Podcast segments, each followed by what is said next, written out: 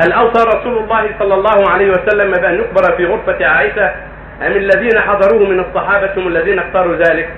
لم يوصي بشيء هذا.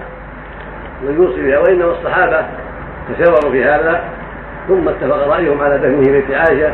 حذرا من الغلو فيه لو أبرز إلى البقيع. خاف عليه من الغلو غلو الناس فيه وإفراطهم. فدفنوه في بيت عائشة. ويروى أن الصديق روى لهم أنه سمع من يقول إن كل نبي يدفن حيث مات. يموت ولكن لا أعلم الآن صحة هذا هذا الخبر ولا أذكر حال سنده.